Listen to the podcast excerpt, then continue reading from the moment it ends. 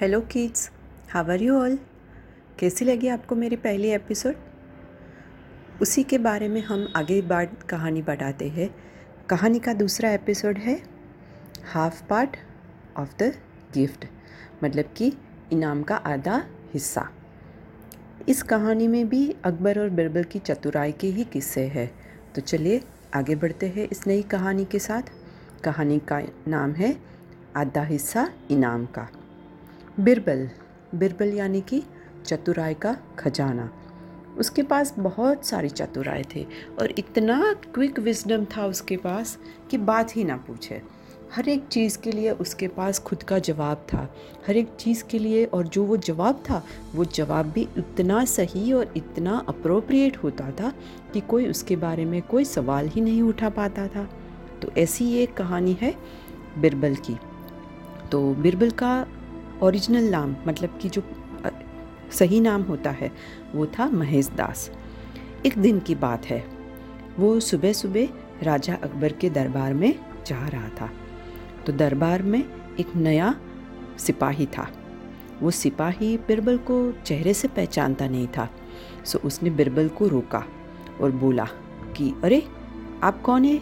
क्यों अंदर जा रहे हैं? तो बिरबल ने बोला कि, मैं तो एक कवि हूँ।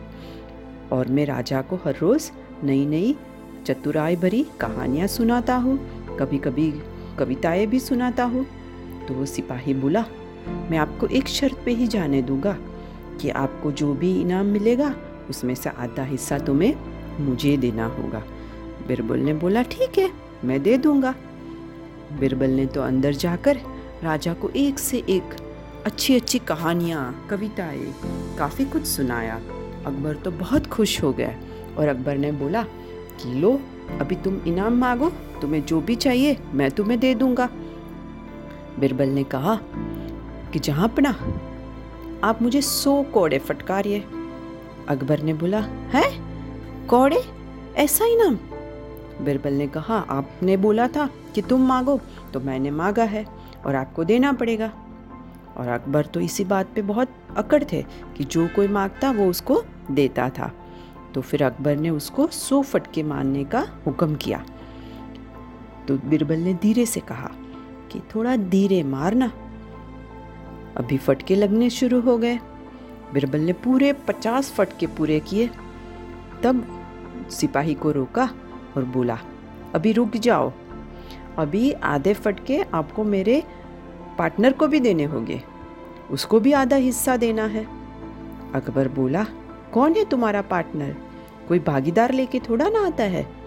बिरबल ने बोला कि देखो, वो जो बाहर खड़ा है ना, चौकीदार, वो सिपाही उसने मुझे बोला था कि तुम्हें जो भी इनाम मिलेगा, उसमें से तुम्हें आधा हिस्सा मुझे भी देना है। तभी मैं तुम्हें अंदर महल में दाखिल होने दूँगा। ये सुनकर तो बादशाह अकबर बहुत गर्म हो गया और एकदम गुस्से में आ गए।